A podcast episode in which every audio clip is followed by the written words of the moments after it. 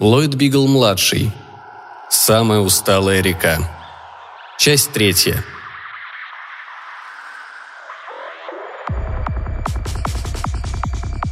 Конанджер поднялся по лестнице, открыл дверь и запер ее за собой. Три шага отделяли его от кабинетов, где шли сеансы лечения методом эмоциональной терапии. Балконы ярусами поднимались вверх. Здесь сидели психические больные и неотрывно смотрели вниз на арену. У большинства были бинокли. А на арене рядами лежали смертельно больные люди и умирали естественной смертью, как того требовал закон. Умирали в агонии, без всякой медицинской помощи. Их извивающиеся тела корчились от боли. Гулко отдавались стоны, крики и вопли. А пациенты отделения эмоциональной терапии – душевнобольные люди, которых общество изолировало от боли, страха, от всяких, по его мнению, вредных сильных переживаний, и которым теперь показывали предсмертную агонию, называя это терапевтическим лечением.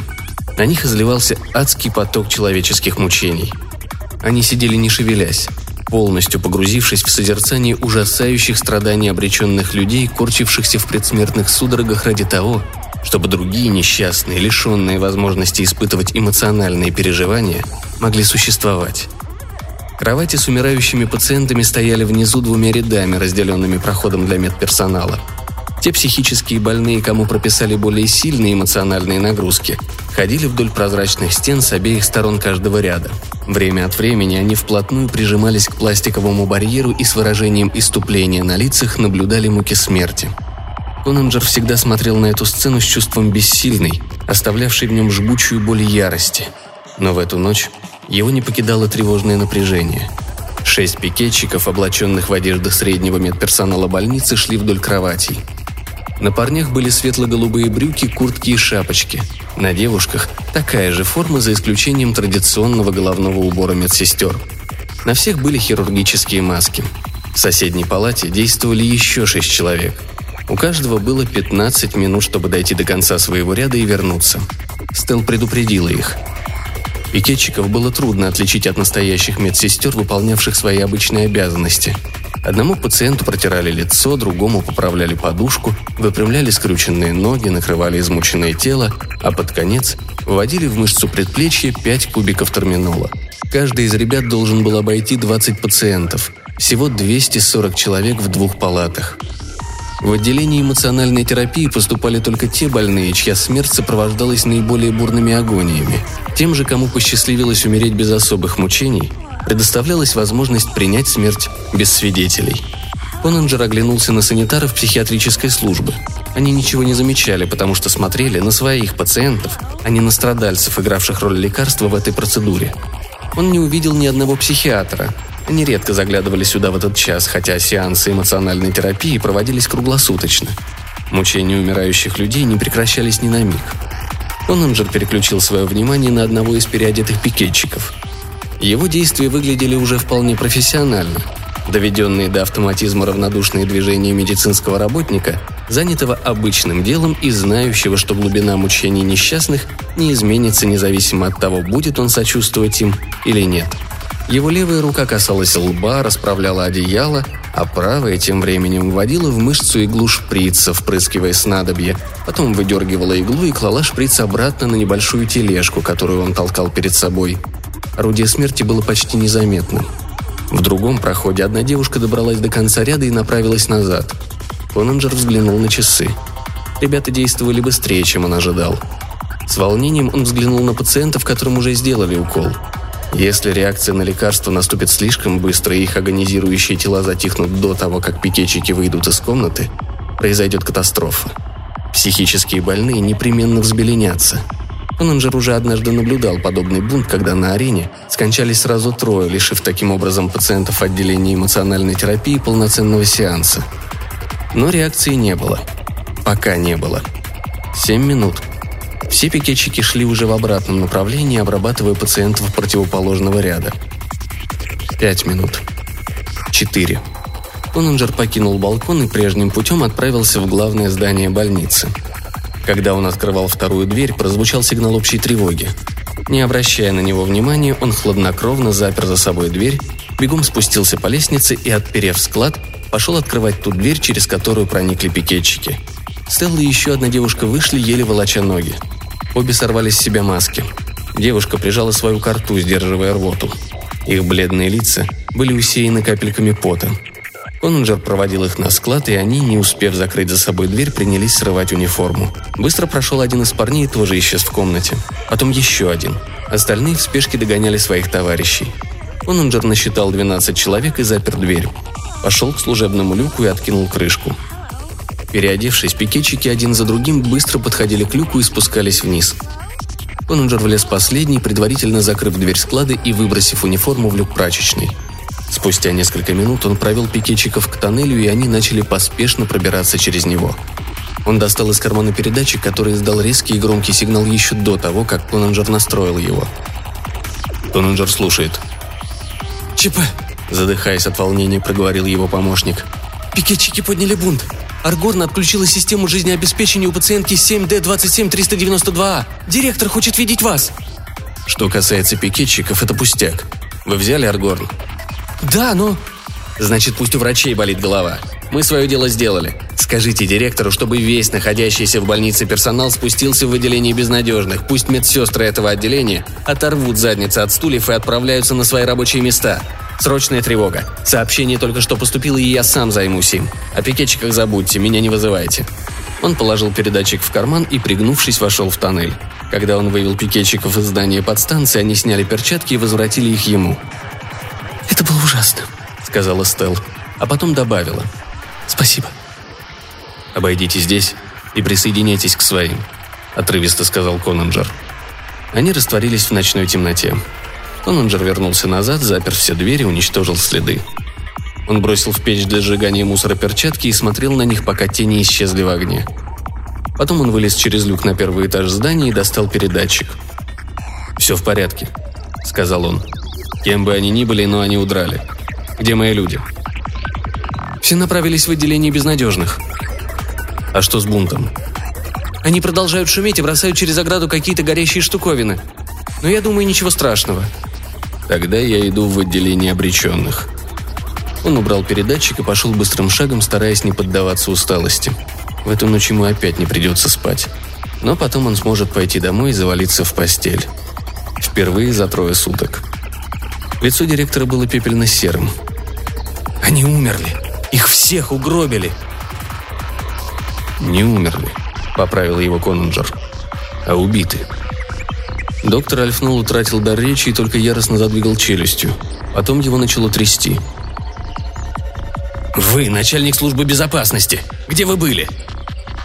«Я начальник», — с горечью сказал Конанджер, на каждую рекомендацию которого правление накладывает вето. Вы не позволили мне ввести сюда сотрудников моей службы, поэтому я пришел сам. Доктор Альфнул вытаращил глаза и уставился на него. «Вы были здесь?» «Я был здесь один», — уточнил Конанджер с горечью в голосе. «Один человек не может обеспечить наблюдение на всех этажах. Я, наверное, встретил человек 50, не меньше, но понял все слишком поздно. «Вы хотите сказать, что видели, как это произошло?» «Видел. Они были одеты в форму медсестер. Было уже слишком поздно, когда я вдруг вспомнил, что своими глазами видел, как медсестры покидали отделение ровно в 23.00. Но наблюдая за пациентами, которые сидели на балконе, я очень устал, и поэтому не сразу понял, что произошло. «Но что они делали?» Возились с пациентами, так же, как это обычно делают медсестры. А что именно они делали, я не знаю. Это ваша область. Да, конечно. Альфнол помолчал. А насчет Аргорн вы тоже были правы. Но она утверждает, что аппаратура работала с перебоями, не действовал сигнал тревоги. И она намеренно отключила ее, чтобы иметь возможность быстро прийти на помощь. Могло быть так, как она говорит. Да, пожалуй. Тогда, может быть, я и заблуждался на ее счет. Я выясню. Мне нужны данные на убитых пациентов. Он отвернулся. «Конненджер», — сказал директор. Тот повернулся снова и взглянул ему прямо в лицо. «Простите, Конненджер, вы были правы. Мы сглупили». «Нет, сэр», — сказал Конненджер. «Вы просто нарушили один из основных принципов вашей профессии. Не надо приглашать специалиста, если вы не собираетесь доверять ему во всем, даже когда он не согласен с вами. Я не даю вам советов, как лучше распределить медицинский персонал, а вы, в свою очередь, не должны вмешиваться в вопросы безопасности. Я занимаюсь одним делом, вы – другим. Мне никогда не приходило в голову взглянуть на это с такой точки зрения. «Что теперь будет с сеансами эмоциональной терапии?» – спросил Конанджер. Мы возьмем обреченных в других больницах. Они дадут нам по несколько человек, так что очень скоро сеансы возобновятся. Конанджер бегло допросил Аргорн, после чего сказал старшей медсестре, что сиделка может вернуться к своим обязанностям. «Ей можно объявить благодарность», — заметил он. Старшая сестра удивленно взглянула на него.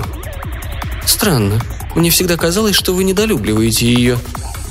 Такие вещи, как симпатия и антипатия — относятся к сфере эмоциональной терапии. Единственное эмоциональное ощущение, которое может позволить себе начальник службы безопасности, это подозрительность ко всем без исключения. Он вернулся в свою штаб-квартиру и, расслабившись, некоторое время наблюдал за пикетчиками на экранах мониторов. Те немного утихомирились. Рядом, не скрываясь, стояли несколько сотрудников службы безопасности. Вошел помощник. «Эти пикетчики, которые были здесь днем, просятся на встречу с вами», Хотят извиниться за то, что бросали горящие предметы. Так они говорят. Хорошо, я приму их в своем кабинете, сказал Конанджер. Они тихонько вошли в сопровождение офицера службы безопасности, которого Стелл говорила отвезти их к Конанджеру. «Вы свободны», — сказал ему Конанджер. «Можете спокойно оставить их со мной». Офицер кивнул и вышел, прикрыв за собой дверь. «Мы только что узнали», — раздраженно сказала Стелл, что они собираются взять безнадежных пациентов из других больниц. Наши действия оказались бессмысленными. Долгали нам. 240 человек умирали в мучительной агонии, тихо сказал Конанджер. Теперь их мучениям конец. Вы называете это бессмысленным? Это ничего не изменило. Перемены требуют времени. Вы стоите в пикетах вот уже три дня, и никто этого не замечает. Но общественность не сможет не обратить внимания на убийство 240 человек. Этого не скроешь. Люди задумаются о том, что когда-нибудь и им придется умирать естественной смертью. И вот тогда, наконец, настанет время перемен. Ее лицо просветлело. «Это не приходило мне в голову. Вы правы, они не смогут скрыть убийство». Она поднялась, потом снова обратилась к нему. «Я все время думаю вот о чем. Почему до людей никак не доходит, насколько это ужасно? Я знаю, что все дело в законе. Но эти законодатели, за них ведь голосуют, а медики дают им свои рекомендации. Почему же все делают вид, будто ничего не происходит? Ради денег люди порой совершают поразительные поступки, ответил Конанджер. Центры эмоциональной терапии приносят огромные доходы, Общественность не станет выкладывать деньги на поддержание больниц, зато она всегда с удовольствием раскошелится на развлечения. Они ушли. Конанджер откинулся на спинку стула, прикрыл глаза и подумал о том, что он уже не молод. Эти юноши и девушки воспринимают свершившееся как подвиг, они будут помнить его всю жизнь а он предпочел бы поскорее забыть обо всем и снова погрузиться в свою обычную работу с ее бессонными ночами. Вошел помощник. «Вот данные на погибших пациентов». Конанджер взял стопку папок и начал их листать. Наконец он нашел то, что хотел. Веронон Дженглинг Маркан. Возраст 97 лет, родственников нет, посетителей нет. Родственников нет – только дочь, которая пришла работать сюда медсестрой для того, чтобы быть рядом со своей матерью. И сын, согласившийся на понижение по службе и занявший в этой больнице должность начальника службы безопасности для того, чтобы иметь возможность по нескольку раз в день навещать ее. Когда ее состояние стало безнадежным, две внучки организовали пикеты, соблюдая чудовищную конспирацию, как, впрочем, и все они. Положили конец предсмертным мучениям старой женщины. «Жаль», — подумал Конанджер, что психиатры, ратующие за эмоциональную терапию, лечат своих пациентов не любовью, а страданием. Но, возможно, они считают любовь опасным эмоциональным переживанием, которое лучше подавить, иначе оно может повлечь за собой много бед и даже убийства. Но начало уже положено, тихо произнес Конанджер. Мы оборвали муки одной старой женщины. Это начало. Он закрыл папку.